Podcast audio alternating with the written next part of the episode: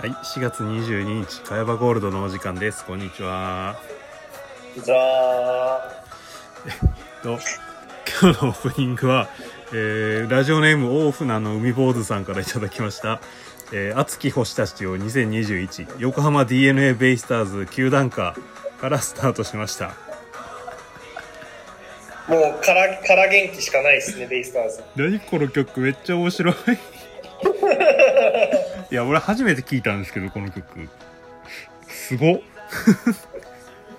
誰が歌ってんのやろ、これ。確かに、誰が歌ってるんですかね、これ。ねいや先週曽根さんも嘆いてましたけど、まあ、d n a が調子が悪いっていうことで、あのー今日も六甲おろしから始めようかなと思ったんですけどちょっと、まあ、野球界全体のことを考えて今日は d n a をフィーチャーさせていただきました、はい、でそんな曽根さんは今日お休みです。あすいません。そんな曽根さんは今日お休みでしてですね。え今日の MC は私佐伯と、えー、シミニアン2人でお送りしていきたいと思います、よろしくお願いします。はい。で、えーこのリクエストをいただいた大船の海坊主さんからはですね、えーベイスターズが全く勝てませんどうしたらいいでしょうかというお悩み相談もいただいておりましてまあどうしたらいいんでしょうねもすごいですね。今、勝率1割5分しかないんでうすか？ですよですよすごい。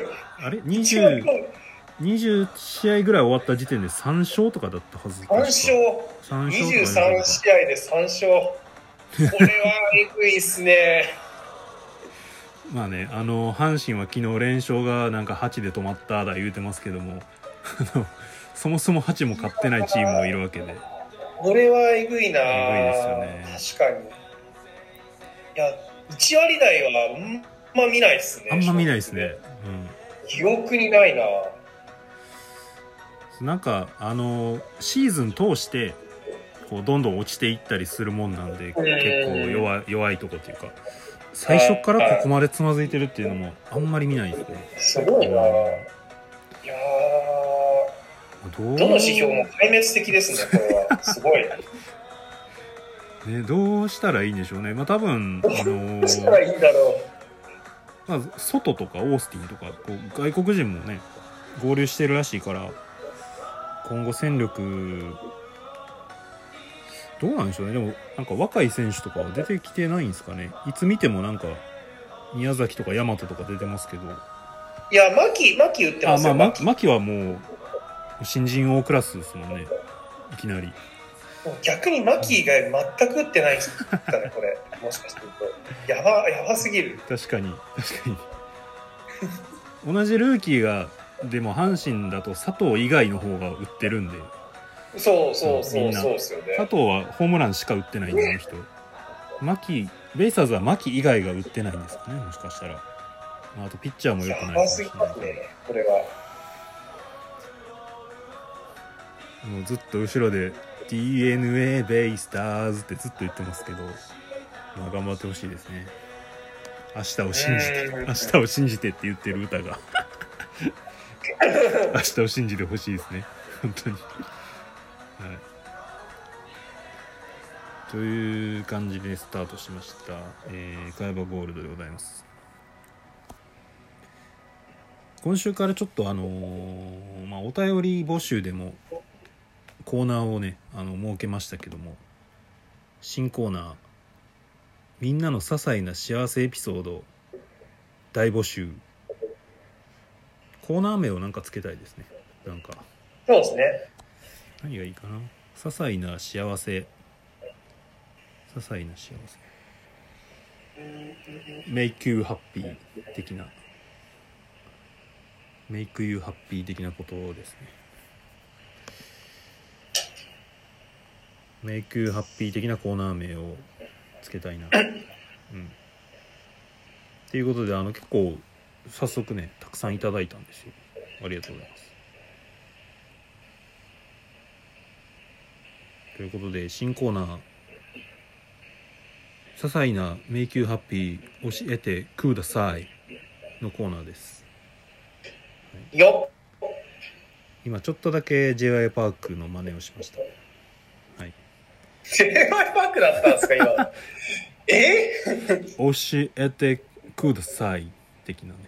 あー、あー、なるほど、なるほど、なるほど。グループ名は？まあ、20です的な あのこの間これちょっとあの余談なんですけどアドのキックオフがあったんですよで私あのプレゼン資料にあの j y パーク入れていてですねはいはい。写真を似てましたね。あそうかそうシミニャンもいたであの画像だけ使うつもりだったんですよ別にあの面白かったんでうん。でそのパークさんのその下のセリフが書いてあったんですけど、まあ、字幕ねテレビの。それをちょっと読もうかなと思ったら自然に真似しちゃったんですよね。あ j y パークの力ってすごいって思いました。ものまねするつもり全然なかったのに勝手に動いちゃでも、った佐伯さん別に20見たりとかしてないですよね、多分、プロジェクト。いや実はねあのーオーディションえ？あ、そうだ、見はてる？見ました。あ、見てたんですか？そう Hulu でそうそう Hulu でもう多分全部あほぼほぼデビューだからメンバー固まってから見たのかな。もう。あー、そうなんです最初の方からずーっと見て。でそれに関してはすごく熱狂して見てましたね僕も。へまあその後。そうデビュー後はなんかあのーゴリ押し感が否めなくてなんかうん。テレビに出てる感じも全然面白くもないからあんまりもう応援しているかと言われるとそうでもないんですけどうーん。あのオーディションのやつは面白かったですね見ててうんうん。うんそうか。佐伯さん、あんまりアイドル系はそこまで興味がないのかと思ってました。アイドルには興味ないんですけどなんかあれ奥さんがね見ててなんか見出してで一緒に見てたら結構なんていうんですかねガチでダンスとか努力してる感じで一種のこうスポーツ番組見てるのとちょっと近い感覚になって僕なんか練習してそれを成果発表してで厳しい。その人がいてみたいなのを見てると結構アスリート感がすごくて彼女たち。それは楽しかったですね見てて、はいはい。うんいや、それはもう立派なドルオタだと思いますよ。それはもう完全にドルオタの発想ですね。いや、あのね、確かにね、あの、俺の友人で、あの、エビ中ですか？エビス中が好きなやつがいて、全然そいつもアイドルとか昔から好きなわけじゃなかったんですけど、うんなんかこう、彼女たちの努力とか、一生懸命やってるのが、すごく刺さったって、30過ぎてから言い出して、そいつが。え、な、うん何それって言ってたんですよ。今、総合して聞くと、同じことですね、多分。完全に一緒ですね。完全にドルオタの発想ですね。それはもう。マジかそういう素養がやっぱあったんですね俺にも、いやー、ありましたね、これは。まあ、確かにあのーサッカー関連だけど日向坂の影ちゃんとか結構好きだもんな。確かに。いやー、それ結構来てますね。なんかあのそれ、お日様来てますね、完全に。彼女あれでしょ。東大を受験するために一回頑張るっていうので離脱かなんかしたんですよね。なんかそういうエピソードもあこの子バックグラウンドしっかりしてるんだなとか思うと応援したくなるというか。そう。はいはいはいそれもある種一つの要素ですもんねドルオタのいやー、これ完全に日向坂見始めるやつですよ、それは。このまま行ったら。このまま行ったら見始めますね。このままいはったら。これはいける。いける？いける？マジか。そうそっか。まあたと確かにね。あの YouTube とかでサッカー関連の影ちゃんの動画見てるともちろん関連動画で出てきますもんね。その日向坂の番組とか、うんうん。そういうところから広がっていくのかな俺も思考がうん。うん、まあ、これは多分ハマりますわ。これはハマりますわ。完全に。え、もう絵が見えました、完全に。見えた絵が見えた、絵が見えた。そっか俺割とハマり症の飽き性だから来月ぐらいむちゃくちゃお日様になってるかもしれないですね完全になってる可能性高いなーで一瞬ガーってハマってもしかしたら飽きるかもしれないですけどうん。うんちょっと来月ぐらいをお楽しみにって感じで。はい。はい。お便り結構来てますそうね。結構来てるんでちょっと早速ご紹介しようかなと思います。大船の海坊主さん、えーベイスターズファンの方ですね、えーの些細な幸せエピソード。新人の牧だけは打っている。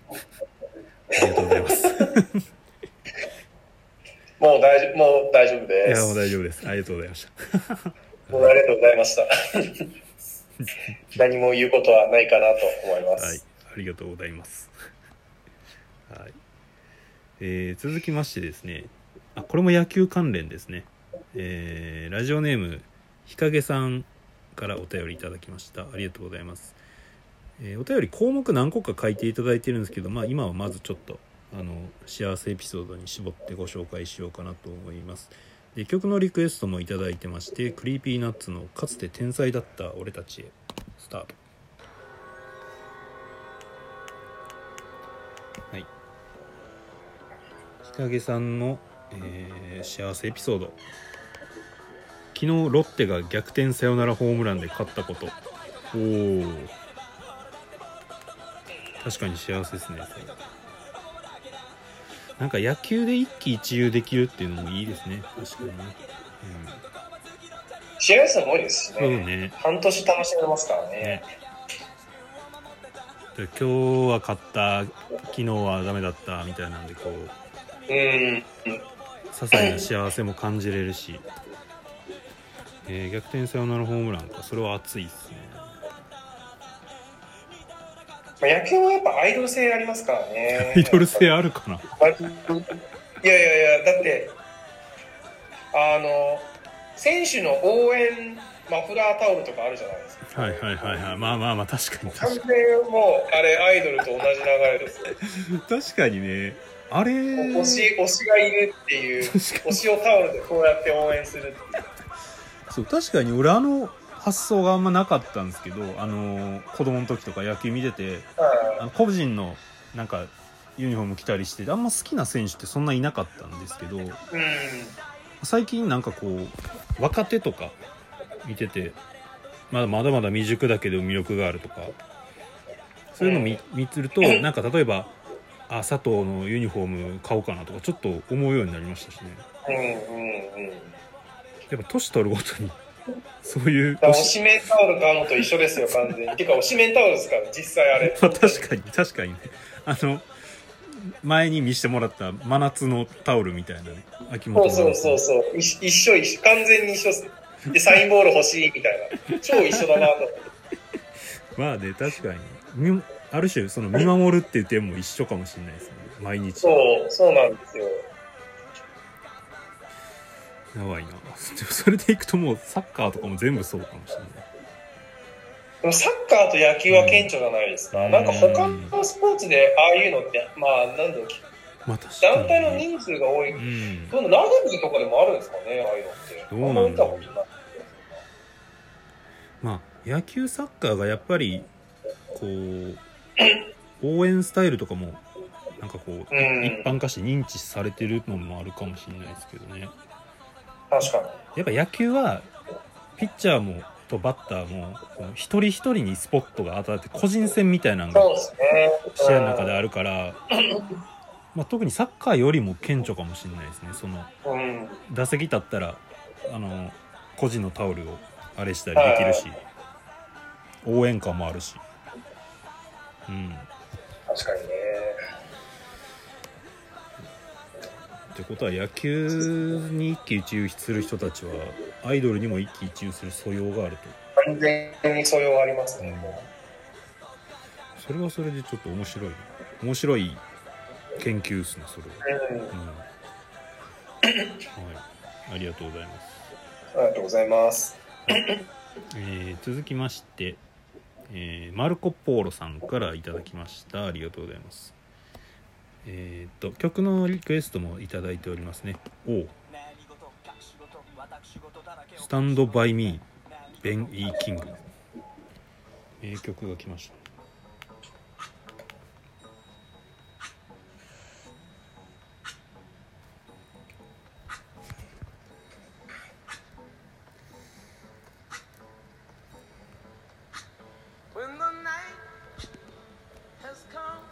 えーマルコ・ポーロさんの幸せエピソードです。昨日かなりバズっておりましたが今週末マツコと有吉の怒り浸透の一夜限りの復活がめちゃめちゃ楽しみです。ほぼ最初の頃から番組を見ていたので懐かしさとともに夏目ちゃんと有吉の公開のろけを見るのがめちゃ楽しみです。これが私の些細な幸せといただきました。ありがとうございます。これ自分もめちゃめちゃ楽しみなんですうよ。これその昔のメンバーで復活するって感じなんですか？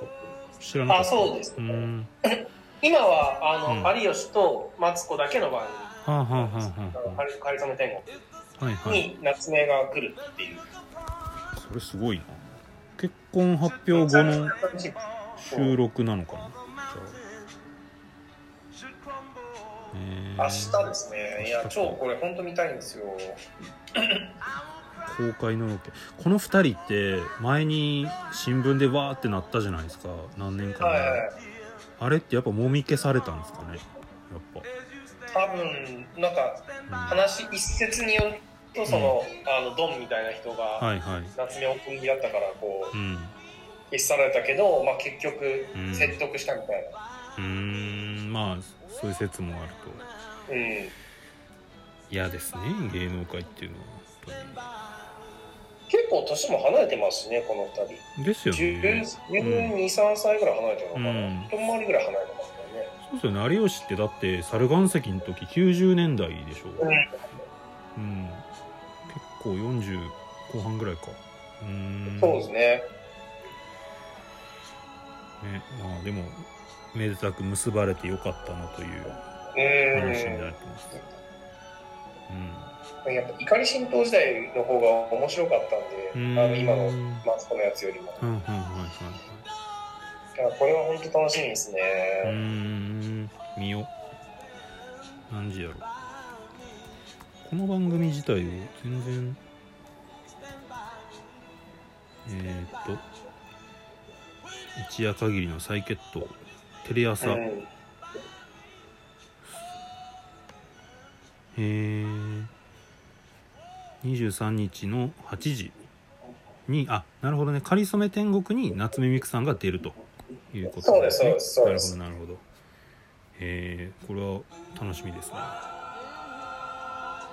すごい。あのー多分番組の宣伝のあのー YouTube 動画のサムネイルが見えたんですけどマツコさんがウェディングドレスみたいなの着てますね。なんか白いケープみたいなのつけてあの三輪明宏みたいになって。おもろこの人。この人おもれんはいということで皆さんもお楽しみにという感じでございます、はい、続いての幸せエピソード。ラジオネーム旧姓佐々木さんからいただいております。ありがとうございます。ありがとうございます。えー曲のリクエストもいただいてます、えー内首獄門同好会で足の筋肉の衰えやばい。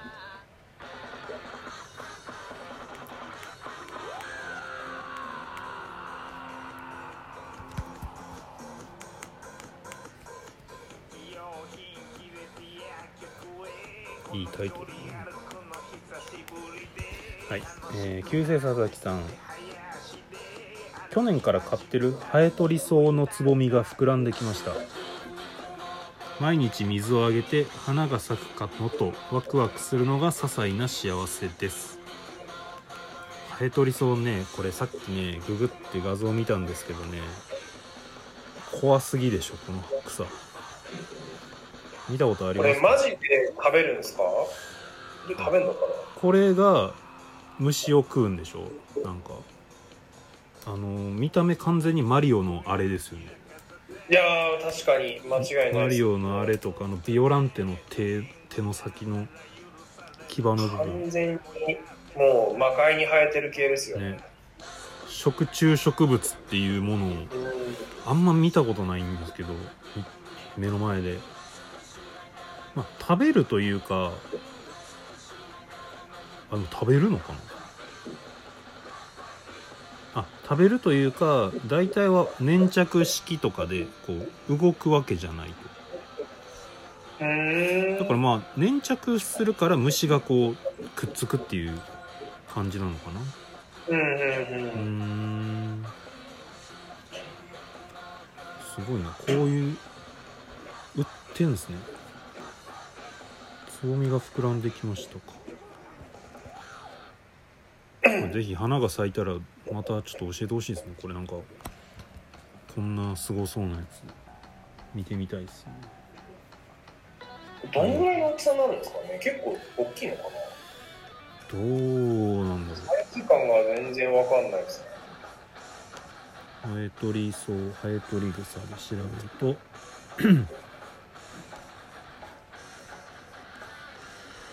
大きさ比較的小さいのかな？調べましょう。え高さ10から15センチって書いてあるけど。あー。高さ10センチ。ああまあまあ。まあまあ。タンポポよりちょっと長いぐらいかな。そうですね。歯の鼻の径花径が15ミリ1センチとか。うーん。うん。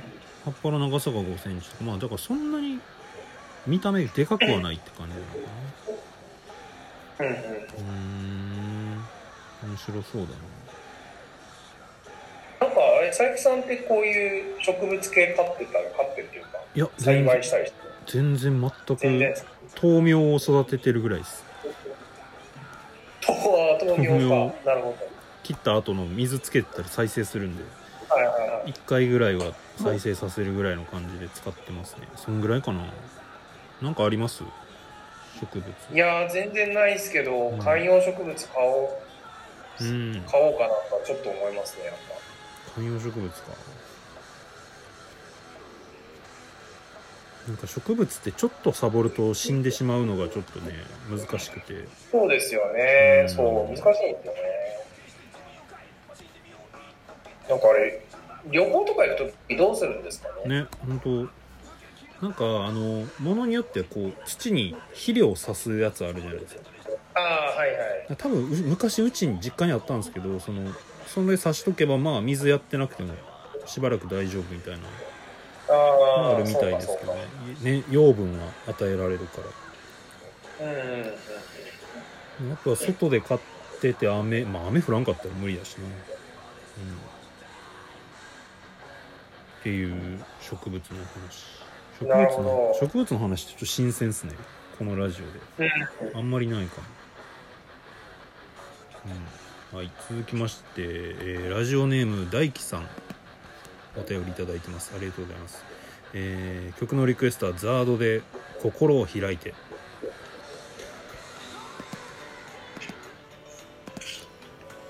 ザードのデビュー30周年だということで久しぶりに聴いています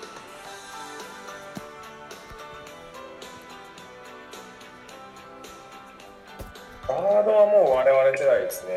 ですねうんなんかザードの曲タイトル分かんなくても聞いたらあこれこれかみたいな知ってますしねうんやっぱ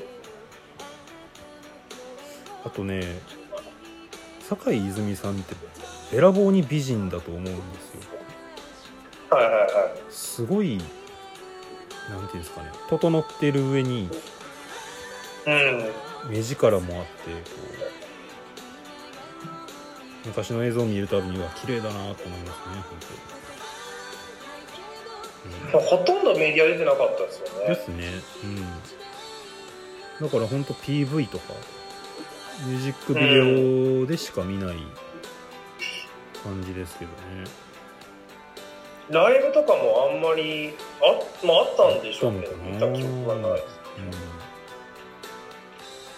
ってあの時点そのザードが現役だった時代ですらその昔出たテレビ番組みたいなのがお宝って言われてたくらいあはのメディア、ねテレビとかには出ない演出してましたもんね、い。うん。うん、そもそもザードっていうバンドなのかっていう坂井泉っていうソロなのかなのかなんかその辺もちょっと曖昧だったような記憶がありますまあでも一応、なんかユニットかななんんかかユニッ。トですね、うん、そうではなかった。そうい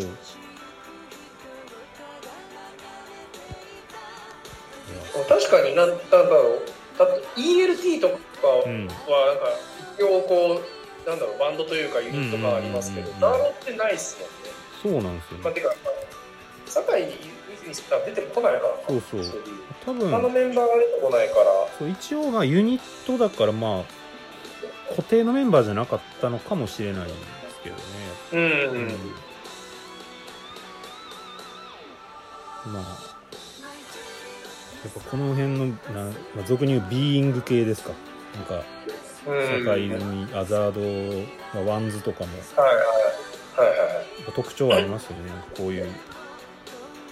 いやー結構ビーイング系好きなんですよ、うん。なんだかんだ言ってこのうんうん。定番感というか。いやわかるなんかふと落ち着きません？そうわかるやっぱりビーイング系って。そうすごいこう安定感というかそう。そうだよねみたいな。いやわかる。こうあこの感じこの感じっていう。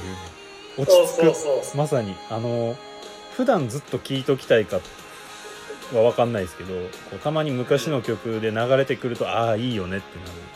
そうそうですね、うん。普段は聞きたいって感じ、うんうん。そう本当そんな感じですね、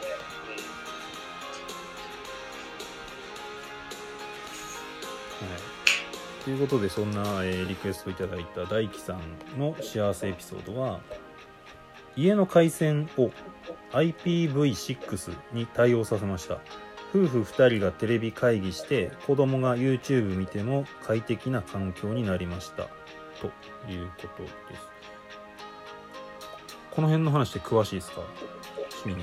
いやーあんまり詳しくないんですけどでも確かに回線速度はめちゃめちゃ重要ですよね、そうすごい感じますさっきちょっと調べたんですけど IPv4 っていうのがあってで6っていうのがあって、なんか4はまあアアドレス数っていうんですかね IP アドレス。数に限りがあるんだけど、6はほぼ無限に近い。へえなんかよくわからん単位出てきてました。なんとか回。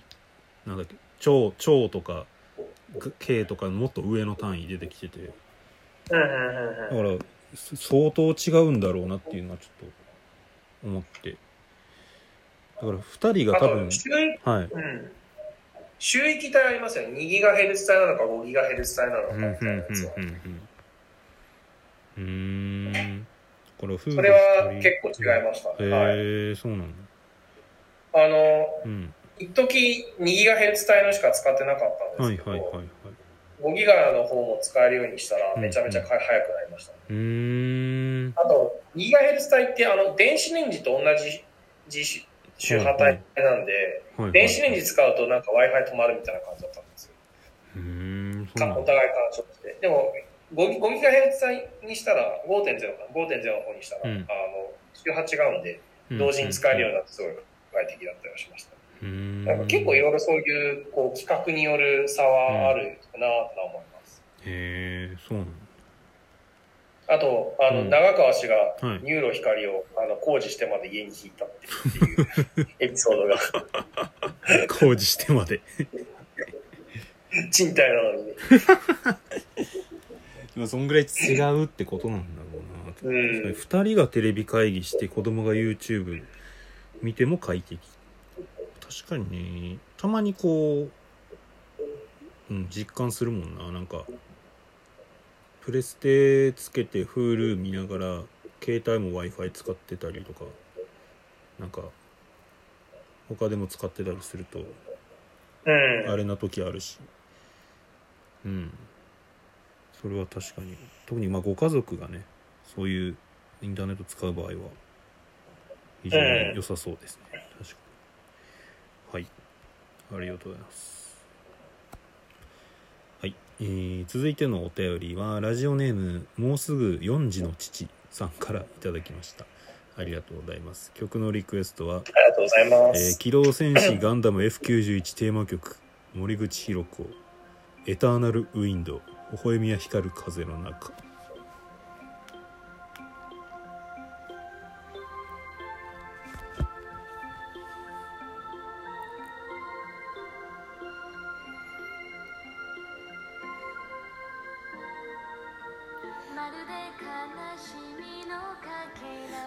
ダム F91 っていうのがシリーズですか？シリーズ？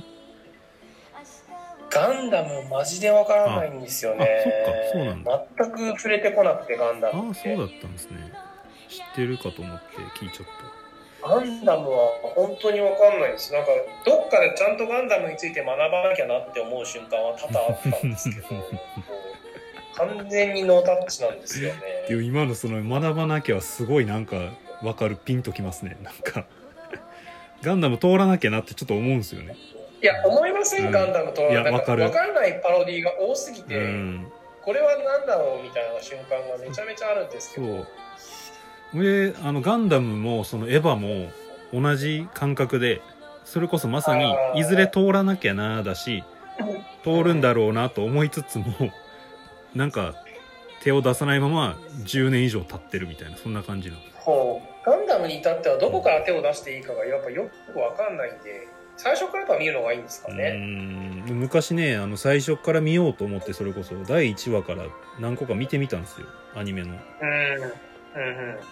なんかねやっぱね昔のやつだから強引なんですよいろいろ。入りとか。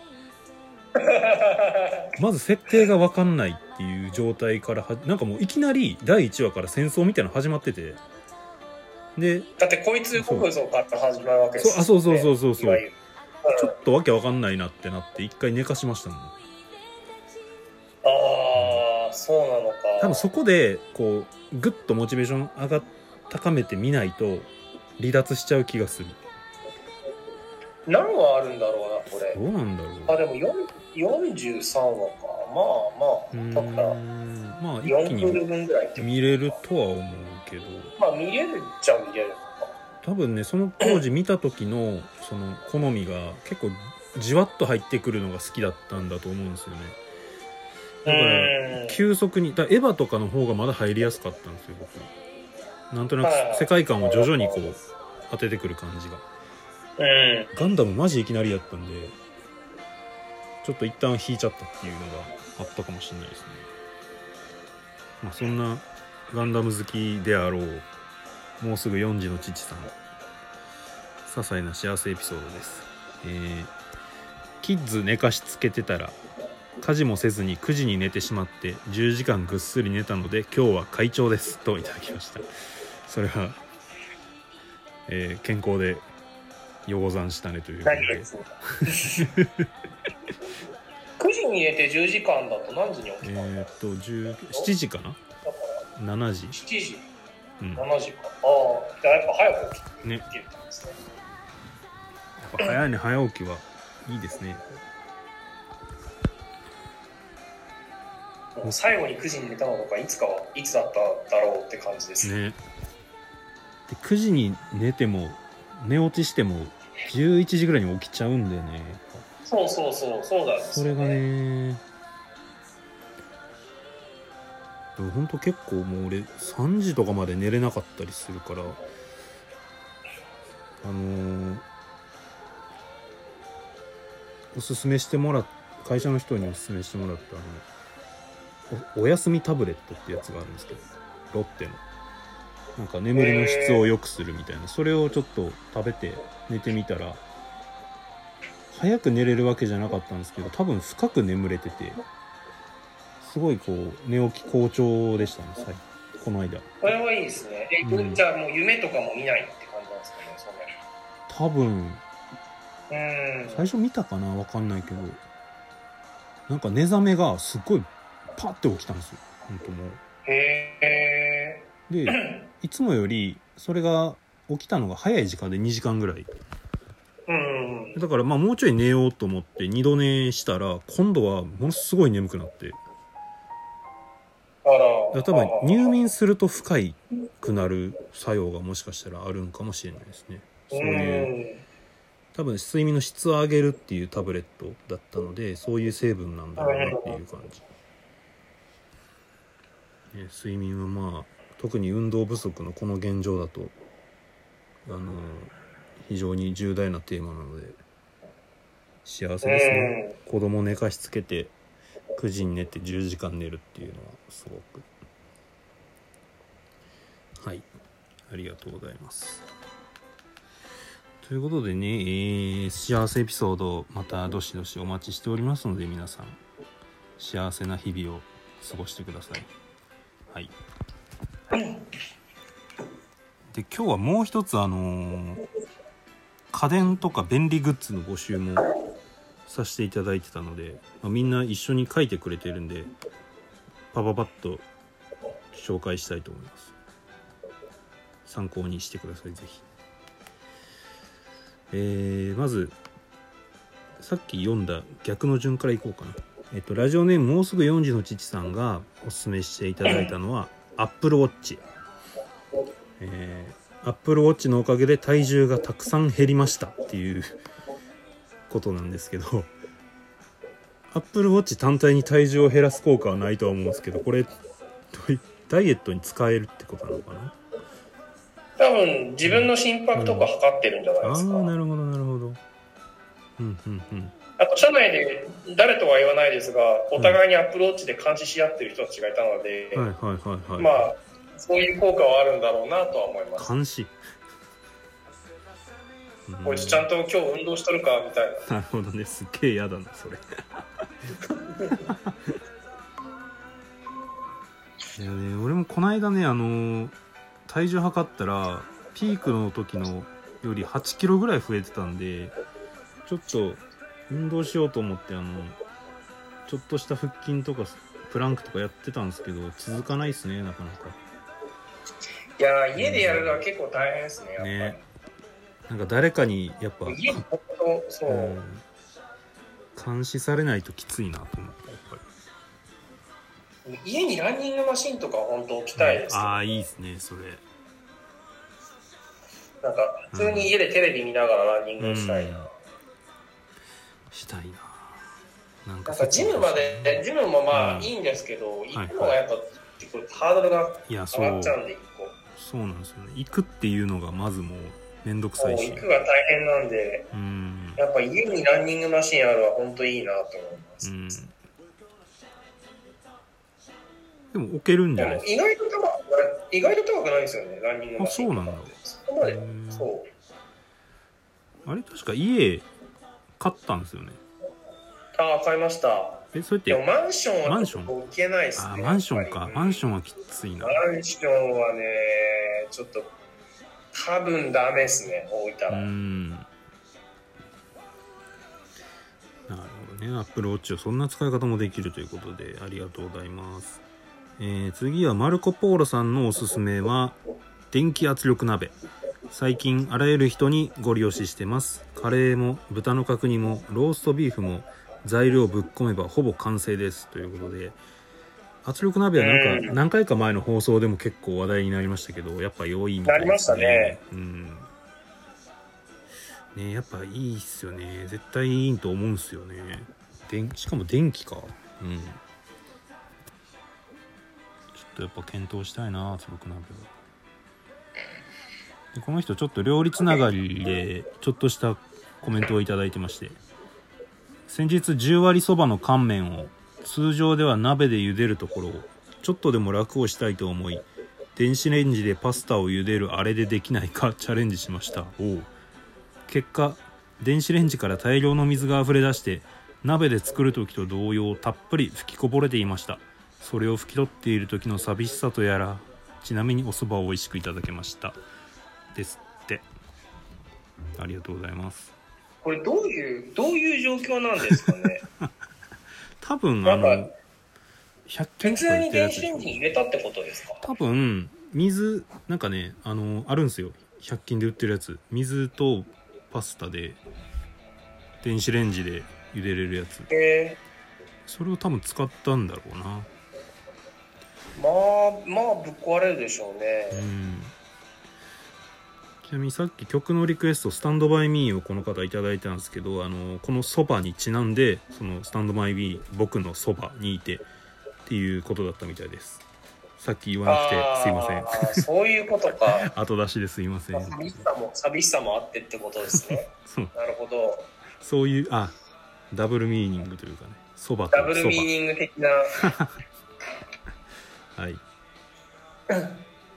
いやー哀愁を感じますね。なんか哀愁感じるし結構この幸せエピソード家電フリーテキスト全部こうしっかりした文章を書いていただいているのが逆にな寂しさを感じますねなんか哀愁 なんか語りたいんだろうなみたいないやー、悲しいなー。やだやだ。いやもうカヤバゴールドはそういう方の味方ですから、確かに、間違いないですね。うん、ぜひぜひこれからもどしどしいろいろ送ってくださいマルコ・ポーロさん鍋、やっぱでも本当鍋いいですね。いや鍋は圧力鍋はいいですねやっぱね絶対幅が広がるんでね料理のうん。やっぱ、一定今鍋持っちゃってるから買いづらいんですよね。そうわかる新しい鍋って。そうね鍋とかってまあ必需品というか使うから持ってるから。家にはとりあえずあるじゃないですか、うん。鍋自体から。そあえれてね、新しいの買う、こそうそれでいいわってねなるから。う、ん。ん。でもちょっとやっぱ検討したいなやっぱ圧力鍋は。ね。ええー、今、そうですね。うん。他にも欲しい家電結構ありますからね。うん続いて大船の海坊主さんから、えーもう語り尽くされてるけど AirPods Pro はマジで便利です。と AirPods Pro あの、Bluetooth のやつですよね。うん。うん、Bluetooth イヤホン。ね。普通の持ってるんですけどプロってなんか違うのかな？めちゃくちゃいいこと書いてるけど。普通の AirPods と違う。今の、あの、この間試したんですけど、は今のノイズキャンセリングの力半端ないですね。へえそうなんだ。何全もく、全く聞こえなくなります、周囲の。いへえ危な。や、危ないですよ、本当に。い危な。車とかにも気づかないやつ。や、本当に気づかないです、多分あれ。へえ全く音しないですね。なるほどねなんかある種家とかで音楽楽しむのにはすごくいいかもしれないですねそれうん。うん外はちょっと危ないかもだけなんか言うても昔のノイズキャンセリングってそこまででもなかどった。うんうんうんうんキャンセリングはされるけど、うんなんか全く聞こえなくなるレベルではなかったと思うんですうんけどね。うんうん本当に今のやつって遮断されますね、音が。うーんマジで便利ということでちょっとねまあいいやうん。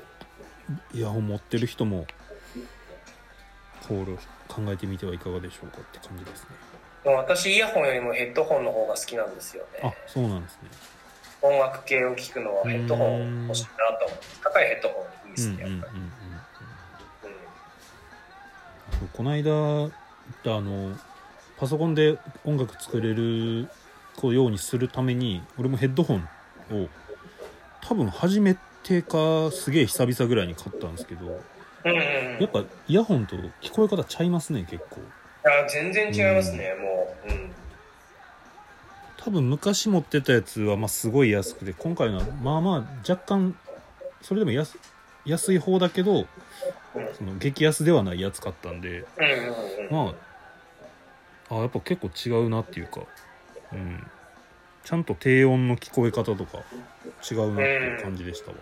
うん。やっぱ万超えるとちょっと違う世界になりますね。わかる。あの、音響系は。うんうんそっからは結構そう、好みとかが分かれてくるんで、うん。なんか高音域がこうクリアなのが好きとか低音が好きとかあるからですけど、やっぱ1万円以下か以上かどれ買っても全然違うなって感じますね、うん。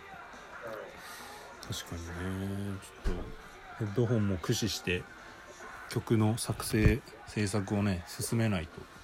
確かにそろそろ作らないと。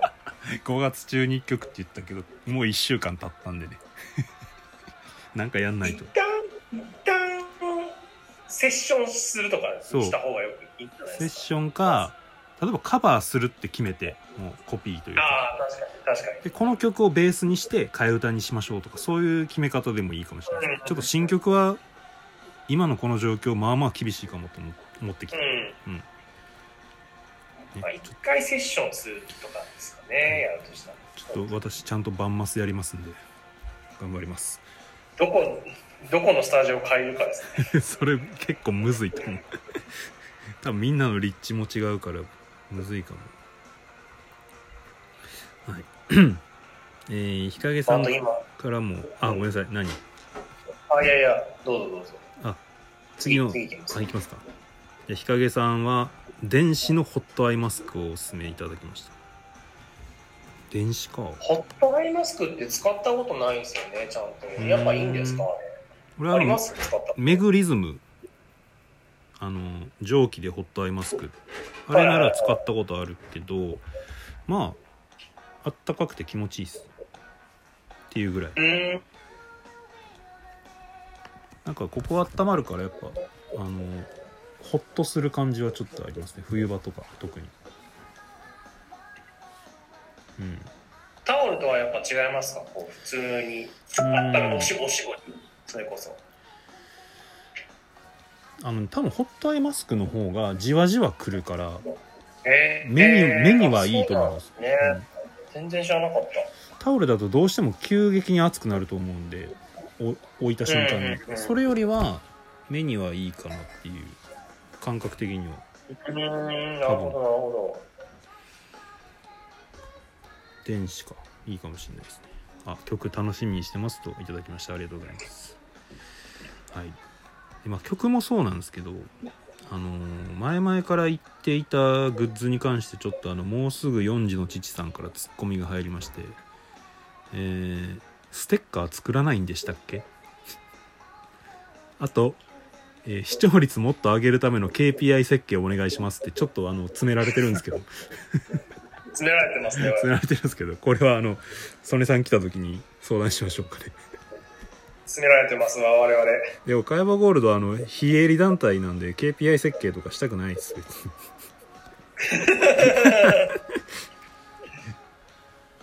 まだあのあれですよ。お金使ってないですからね別にこの企画で。確かに。まあただステッカーはねそう作りたいって言って全然やってないから あのさっきステッカー楽するとかちょっと調べてたんですよ。チラチラ。ああはいはい、まあ簡単に作れそうだしあとまあなんだったらデザインをね考えてちょっといられとかいじれる人いたら書いてもらったりなんか外注してもいいかもしれないし。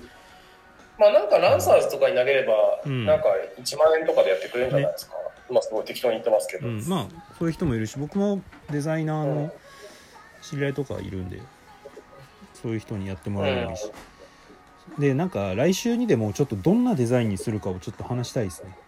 ああそれいいですうね、ん。なんかやっぱ何人かでまあもしあれだリスナーの方にもうん募ったりして、アイデアをちょっと。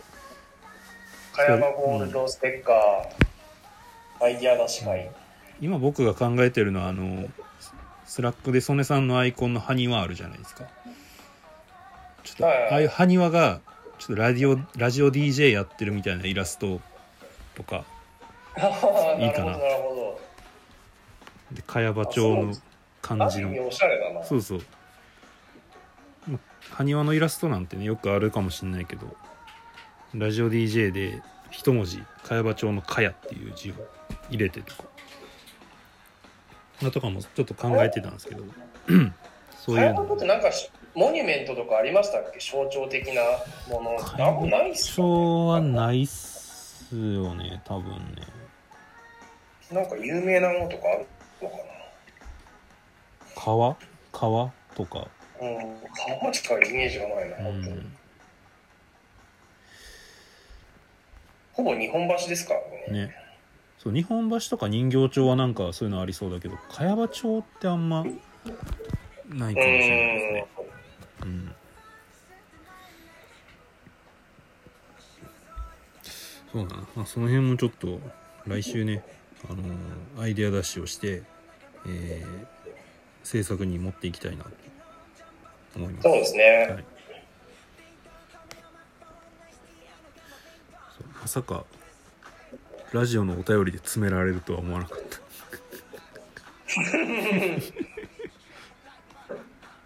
はい。もうけ今日全部紹介できないかと思ったけど結構できましたね。うん、いいですね。幸せエピソード、うん、ねうん。幸せエピソードいいな。こ今後もあの固定のあれで続けていきたいなと思います。はい。はい。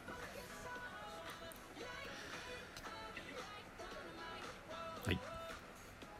で来週は4月29日はまあ祝日なのでお休みということで次は、えー5月の6日ですかね。もう連休明け初日に放送という感じになると思います。うん、はい。ちゃんとこう休みモードを引きずらないように。この日休む人も結構多いんじゃない？もしかしたらそうかもしれない。うん。まあ休みます ?6 日。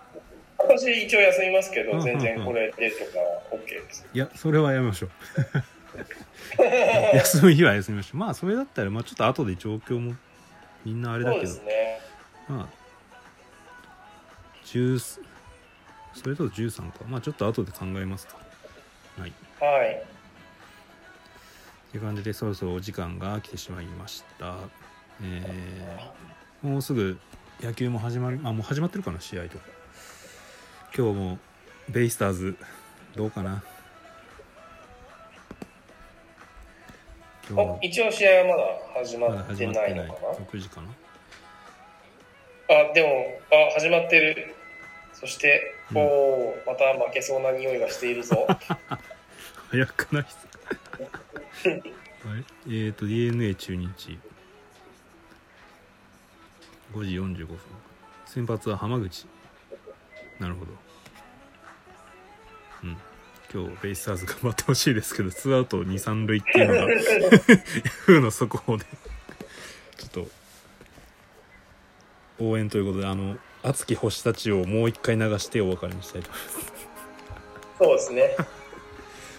はい、じゃあ、えー4月22日の会話ゴールドこの辺りでお別れになります。DNA 頑張れ。じゃあ今日は佐伯とシミニャンでした。ありがとうございました。はいありがとうございました